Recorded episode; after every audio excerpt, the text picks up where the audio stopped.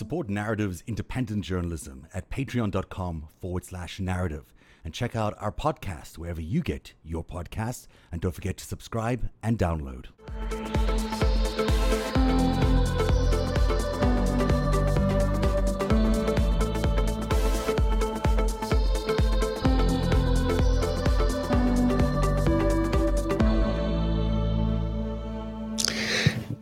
And we're joined by the amazing Dr. Dena Grayson. Hi, Dena. How are you? Oh my gosh, the amazing Zev. How are you? Oh, thanks for thanks, having me. Thanks for that. What an um, introduction. Well, you are really amazing. You know, we love you very much here, and it's a good time to have you on because we're looking at these numbers as they start peaking. Oh, I don't know if it's a peaking, but they're certainly climbing across the country, and it looks kind of scary. Certainly, the hospitalization numbers are terrifying for people. Uh, the hospital staff are beginning to burn out in various parts of the country, and we're beginning to see what looks like and feels like New York in March um, where it was just overcapacity of the hospitals, people having to make tough choices about whether uh, people get to ICU beds or whether they can even admit new patients. And that's when the death started to spiral. So that's scary heading into a Christmas season uh, for most families and, and most people in America. So my question to you is, how scared should people be? Well, Zev, I, I unfortunately have been predicting this massive wave of infections, hospitalizations, and deaths since January, as you know. Yeah. Um, you know, for for folks that say, "Well, gosh, we never saw this coming." I mean, uh, you know, if you're a, a healthcare expert, shame on you because this was very obvious. Um, and unfortunately, this really falls at the feet of Donald Trump himself and Mike Pence and the rest of this so-called task force, who has they have utterly failed the American people we just reached a very grim milestone, as I know you're well aware, with over a quarter of a million Americans now dead from this virus. And, you know, those numbers are projected before President elect Joe Biden takes office in, on January 20th. And I am counting down not the days, not the hours, but the minutes and mm. the seconds. Yeah, it's really we are project- like that. Well, yeah, Seven. We're projected to lose well over another 100,000 Americans. Yeah. Okay. And you you know, you pointed out something really critical here. We remember what happened in New York where really the healthcare system really was on the verge of collapse. And in fact, it really did collapse. We mm. had so many people getting sick that they couldn't even go to the hospital and died at home and it was hard to count everyone who was dying. We had mobile morgues being set up. Well, mm we already have that happening in El Paso, Texas. The difference between March and now, there's some very, very bad news and there's some glimmers of hope. The very, very bad news is that it's not just New York and Seattle, it's the whole country. The whole country is a sea of red, mm. of uncontrolled viral spread. And remember when it, this happened in, in just these isolated pockets in March and last spring, we could mobilize resources like doctors and nurses and ventilators and we could mobilize the military to have right the the, the naval medical ships well what do you do when it's 47 states right, right. it's really hard to build How, that kind of infrastructure for people and right. The, and so that was the uh, that's the bad news but the glimmer of hope you said there is some glimmer of hope because what's that Sure. So, a couple of things. First of all, I think that we are testing more. So we mm. are seeing, oh, you know, so the percentage of people getting hospitalized compared to the number of cases is much smaller. And really that is reflective of testing. Now, that does not mean I'm espousing Donald Trump's stupid, theory, crazy conspiracy theory that we're just having more cases because we're testing. Well, no, we're actually having more hospitalizations. So we know mm. we're having more and more people are getting sick. We're having more and more deaths. So the situation is not good. So I, I just want to emphasize that that is the true reality that we're dealing with. The other hope, good news here, a couple of things doctors are better doctors are better at treating these patients. So it's not just the availability of you know Lilly's antibody therapy um, which is really intended for mildly ill people um, that are high risk to basically prevent them from get seri- getting seriously ill. Remdesivir which is highly effective which is certainly i would call it highly effective in ill patients not critically ill patients, but mild to moderately ill patients, and just how to ventilate these patients. Um, there's different ways they're positioning patients, et cetera, that is improving outcomes. So there, there, there is a glimmer of hope. And then, of course, we have the vaccine trials. So, Zev, I'm so I am extremely encouraged. Okay, I, I, I mean that as with the strongest level of not just op- optimism, but really confidence. Pfizer's vaccine, I have every uh, reason to believe that the FDA will authorize that vaccine. Mm-hmm. And Moderna is at least based on their early data. We'll see, and, and I believe in about a week, week and a half, we'll have the final data from that trial. I have every reason to believe that both of those vaccines will likely be authorized this year um, with vaccination starting. So uh, yeah, negative, I read Pfizer yeah. as well was starting at distribution centers, four distribution centers around the country. So does that mean that people might get access to these uh, vaccines sooner than than expected? Well, they uh, like everything else with the Trump administration, they they've not released a plan. I beg makes you wonder if they have a plan. Mm-hmm. Okay, uh, right. with respect to distribution, but certainly Pfizer has a plan. Now, the, the, the downside is they only have enough vaccine doses to, to vaccinate 12 and a half million Americans this year. It requires two doses about three weeks apart. So, uh, but next year they will have plenty of vaccine doses. So the bad news is overall we're very likely going to have to go through this next wave through certainly through winter into February timeframe with very few people as a percentage of the population vaccinated. But the good news is is that that vaccine is rolling out. That our healthcare workers, that we you know, if we run out of doctors and nurses, who takes care of us when we get sick? They're they you know there should be vaccine doses to start vaccinating them, and for high risk people. So one of the other things, and this is something I, I called people's attention to um, a couple of weeks ago. I said, look, when we look at the vaccine data when they come out, we want to really see how well do these vaccines work in people over the age of 65 mm. because typically vaccines don't work as well in folks that are a little older. And we also know that these are the people at the highest risk for serious illness and death. And the fantastic news here, Zev, is that Pfizer's vaccine was at least 94% effective wow. in people over the age of 65. So these are some good, good things, but we still have the next three months are going to be utter hell. Yeah, they are right? going to be utter health. So the good news is there's a vaccine coming. So the you know mid to long term is great. In the right. in the short term, you're less likely to die if you get COVID because there's better treatments um, and better therapies, and and they should be able to to deal with that hopefully. to some extent, hopefully. Unless the hospitals get overwhelmed, like right. New York, and that's what I fear. So you know, this is, and I am. I, I won't call it anxious, but I am gravely concerned that as we go into the holiday season, how many people do you know have Thanksgiving plans? I mean, Thanksgiving yes. is a big holiday. It always has been in my family. We love to get together. I love to cook. My family loves to cook. And it's these small in home gatherings now, we're not even in mm. holiday season, that are fueling the spread of this virus. I mean, right. you know, in, in Canada, Canada's Thanksgiving was in mid October, and they saw a huge spike in cases in Canada. And Canada's yeah. handled this pandemic much better than we have in the United States. And they're warning, they're saying, look, don't we can't handle this because if it happens at Christmas or Hanukkah or whatever you happen to celebrate towards the end of the year, um, you know, or New Year's or whatever you like to celebrate to get together, the whole healthcare system could collapse. I yeah, mean, we really can't have that. We can't have that no. happening. We can't have people treating this holiday season like a normal holiday season. It's you know, it's at best it's going to be a virtual holiday season for everybody, and and if, if you know, have to spend uh, Christmas by yourself, then it's going to be a tough Christmas. But that's just the nature of the beast this year. But I am concerned about, say, you're in in that in the, the, big peak that's expected around uh, Christmas time into January. You're at home, you're beginning to feel sick, uh, you've got a temperature, you're coughing, all the all the typical early symptoms. It could be a flu, it could be anything. What do you what do you do? What do you do? You, you can't go off to the hospital right away. That's not that's not going to be helpful. No. No, I would encourage people to get tested for the coronavirus. I think, again, another failure of the Trump administration, very much so, has been uh, no testing plan, no tracing, mm-hmm. national testing and tracing program. Because re- remember, Trump kept saying we're testing too much. No, it's the exact opposite. We aren't testing enough.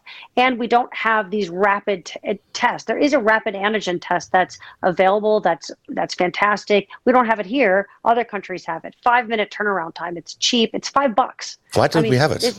That seems weird. Well, that's Trump. a good question. Yeah. Why do right? And so, the, you know, and just just no leadership at the federal level. So we need these tests because look, you know, right now you get the PCR test. It's super sensitive and that's fantastic, but you can't wait five days. It's not mm. practical, no. right? You, you, know, and they're expensive. these tests are expensive and they're not fun to get if somebody shoves that thing. I've had one. yeah, I've folks who have had a couple. it. Yeah. It's no not fun. Right. They're not. They're not fun. Um, that being said, you know we need more and more and more testing. It has to be readily available. Now, luckily, a lot of your local um, pharmacies. I know CVS, that chain. I'm not touting any specific chain or any specific test, but there are drive-through testing sites in many communities. In big cities, there's walk-in uh, clinics. That's what I would encourage people to do if they are symptomatic. I certainly would encourage people to make sure that you just, you know, you've got your medications that you might need um, and really try to, again, go back to where we were in the spring. And even if your community is not on a lockdown, every American, because what we don't want a lockdown, okay? No one wants a lockdown. But if we keep going down this path to hell that we are, mm. that's what we're going to end up having to do, Zev. Yeah. I mean, what do you do, right? If the hospitals get overwhelmed, then it's game over because then that's when we saw this nightmare scenario in Wuhan, China, when I mean, their hospitals were completely overwhelmed, and they had people dying in the parking lots. Yeah, it was. I mean, I remember that. Had, oh. So you know, there's an MIT professor that I spoke to when before the first lockdown in in the New York area, and he said that's really the only solution is a lockdown. Uh, you know, according to his modeling, when the things get so out of control, that's you right. actually do need to lock down for a month. Yes, because it's the only yes. way to stop the spread. Um, if you really want to do that, um, otherwise, the spread's is going to continue. So that's the, that's exactly right. And what the problem we have is zero. In fact, I wouldn't even call it zero federal leadership. It's worse than that. It's anti-leadership. Yeah. It's encouraging people to do the wrong thing, holding maskless rallies, right? Um, inciting violence against uh, governors and other leaders that are actually doing the right thing and saying, wear a mask, stay home as much as possible. If everybody in this country actually took some personal responsibility and said, look, I, I'm going to go out only when necessary. When I go out, I'm going to wear a mask we wouldn't necessarily have to force lockdowns. I mean, but the problem is it's a slippery slope. People have mm. their little coronavirus bubbles and they're like, well, but that person's trusted and a loved one. Yeah. And yeah, they, they may well be, but you know what? It only takes one person. Yeah. One person to penetrate that bubble and pop. Absolutely. And, you know, at the end of the day, four weeks of, of lockdown might be better than six months of pain, but who knows? I guess we'll find out uh, the hard way on that one. I, have got to, yeah. you know, we're going to tell people that they should go to get testing because that's important. We're going to tell yeah. people not to necessarily rush to ERs unless they're feeling particularly sick because you could get an asymptomatic version of COVID. Even if you test positive, you know, it doesn't mean that you need to go to the ER. It means I would I would recommend strongly against going to the ER for several reasons. Mm-hmm. Number one, for your own safety. Okay. Right. You know, if you go to the ER, you could get, ex- you may have the common cold, you may have influenza, you may have something else and not COVID 19, and you could get exposed to somebody with a coronavirus. So, bad idea. Secondly, mm. is we need to reserve those healthcare resources for those who are really, really sick. So, signs that you need to go to the hospital would be things like re- shortness of breath. Mm-hmm. If you are short of breath, you need to go to the hospital. If you have any kind of neurologic symptoms, weakness, sudden weakness on one side, um, very, very severe headaches with fever, things that are much more concerning. And I think most folks kind of have a sense of like, yeah, this is more of like a typical, I feel sick. You don't need to rush to the emergency room. So if it's something that really is threatening your life, that's where you want to go to the emergency room and seek help. Other uh, help. Otherwise, you know, there's plenty of opportunities in most communities now to get testing. Mm. Fortunately, I mean, on the flip side, it's not. I mean, to me, testing should be extremely cheap and or free. is what we should be doing. Should be. And right. So let me ask you about if, you, if you're in a community like El Paso, which is which is very you know having a really hard time there, uh, where you know hospitals are not really an option. I mean, it's it's getting so hard to even find a bed there. Um, and even in lesser communities that are going to have outbreak, outbreaks, but not as severe, should you be checking how how busy your hospital is before going to an ER? Is that the kind of math you should be playing before, you know? Because if you don't, you don't want to end up going there and, and sitting in a you know in a cot for hours waiting to be seen and not being able to get to an ICU bed even if you needed one. It's certainly worth trying. The problem is, is that if you're in a community like that, you may not have other options. Right. And right? And certainly what if you're extremely if you are extremely ill you don't you need to go to the nearest hospital. And generally what they'll do is they'll triage you. And meaning right. if you are severely ill i know el paso they're transporting patients to other hospitals. So if you're severe, severely ill don't wait too long to get sick to mm. to seek help help either. I mean that's that's that's the thing. It's I, th- this is this is the part that is so um, has me filled with angst, mm. Zev, is that when I, physicians and healthcare workers in Europe are literally have been in tears in Italy and in Spain because they've had to make these grave decisions about who gets put on the ventilator, who mm. doesn't. That is a life and death decision that no doctor ever wants to make. Absolutely and I, I worry for our healthcare workers and the mental stress they're under. And I, I know that sounds may sound some, somewhat trivial. It's it's just, and I, I know it comes from a perspective of also being a physician, but but Zev, I mean, these are our healthcare heroes have been in the trenches for months and months and months. And, you know, I, I know that we're all stressed about pandemic fatigue, about staying home. Imagine what it's like every day to watch the, the suffering and misery, despair, and death around you each and every day. So, I mean, I say that for a reason because this is real, folks. And if you want to hug your relatives next Thanksgiving, please don't get together this Thanksgiving and the mental toll that it's taking on taking on uh, on everybody. I mean, we're all suffering from you know either a just the, the, the, stress of the disease or or just being isolated. Even that can cause a lot of depression and and mental uh, you know health issues. So, what would you say to people in terms of fighting their way through this? What will be a dark winter. Yeah, it, it is really concerning, Zev. I mean, especially for those that already suffer from depression and anxiety. These are uh, depressing and anxious times. And I would urge those that are feeling this way to seek help and also to reach out to your friends and loved ones and understand that we can still have community even if we can't see each other in mm-hmm. person mm-hmm. and maybe and, and and for those of us who know that we have friends and loved ones that might be, you know, really struggling more, really make an extra effort, you know, to call these people more. I, I like to call my older relatives on the phone more than I normally do just because I know they're kind of locked in and I want them to still feel loved and appreciated. Mm. They're not forgotten. So I think all of us can can can make that little bit of an extra effort to help those in more need. Um, but Zev, it, it's really hard. I mean, um, I, I, luckily we do have these wonderful virtual tools like how we're chatting today, mm. and I, I, know, I can't wait to hug you in person at some point. Um, but at least we do have these really great, you know, tools that are whether cheap or even free for mm folks to use where they can you know interact with their loved ones. And i think that's what we should be doing you know each and every day and especially during the holiday season. Yeah. And you can be creative. I mean there's you know you could there's all these online games you can play on zoom or whatever. Uh, you know there's you know you know I, i'm not the kind of person who likes to pick up a phone and and talk about by or to anybody. You know, I'm just not a phone call kind of guy. But but I'll play a game. You know, so that kind of works in our family, and that's those kind of things are, cool. are, helpful to get the uh, the mood better. Um, Dena, thank you so, so much for coming so, on. Zev, one yeah. more thing I yeah. did want to say yeah. is the, the, the, the really I've got to say one thing that we don't talk about enough are the kids.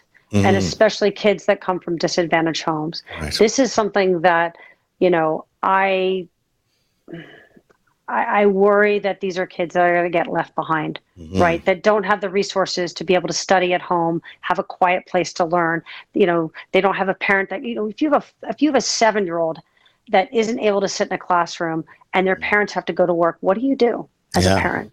I mean, are those kids really learning? I mean, it's so these are these are the, I mean, and and there are no right answers here. There really aren't, and I think it's just it's a human tragedy. And I I we I we I I really can't wait for the inauguration where we have compassionate leadership again, where we oh, can yeah. think about first of all saving lives. We have to do that first and foremost, and then also of course making sure that we we get everybody up you know and and out of the sort of depths of despair that this pandemic has caused Absolutely, I think it's a really good note, and you know, people in those uh, disadvantaged homes also can't really isolate at all. If there is someone sick in their homes, uh, you right. know, they're more likely to contract contract the disease. Um, well, Dena, I know this is, these are grim times, but it's always nice to see you, and uh, thanks very much for coming on and sharing your advice. I'm sure we'll talk again as this thing gets worse, unfortunately, over the next few weeks. Uh, but we'll get better once we have a, a, a new president. Um, Jeff, I always love. Uh, yes, I'm so pleased. I'm thrilled that uh, uh, President-elect Biden uh, won the election and won it convincingly. Yeah. Uh, he's a fantastic leader. And thanks for having me on. As always, I, you do great work. I know you've got some interesting things to discuss about the origins of this coronavirus. So I look forward to uh, hearing more perspectives. And again, um, wishing you a very safe um, and full of masks holiday season. to you too, Dena, and to you and your family. Thanks, Have a great uh, holiday season. Talk to you soon. Thanks, Ev.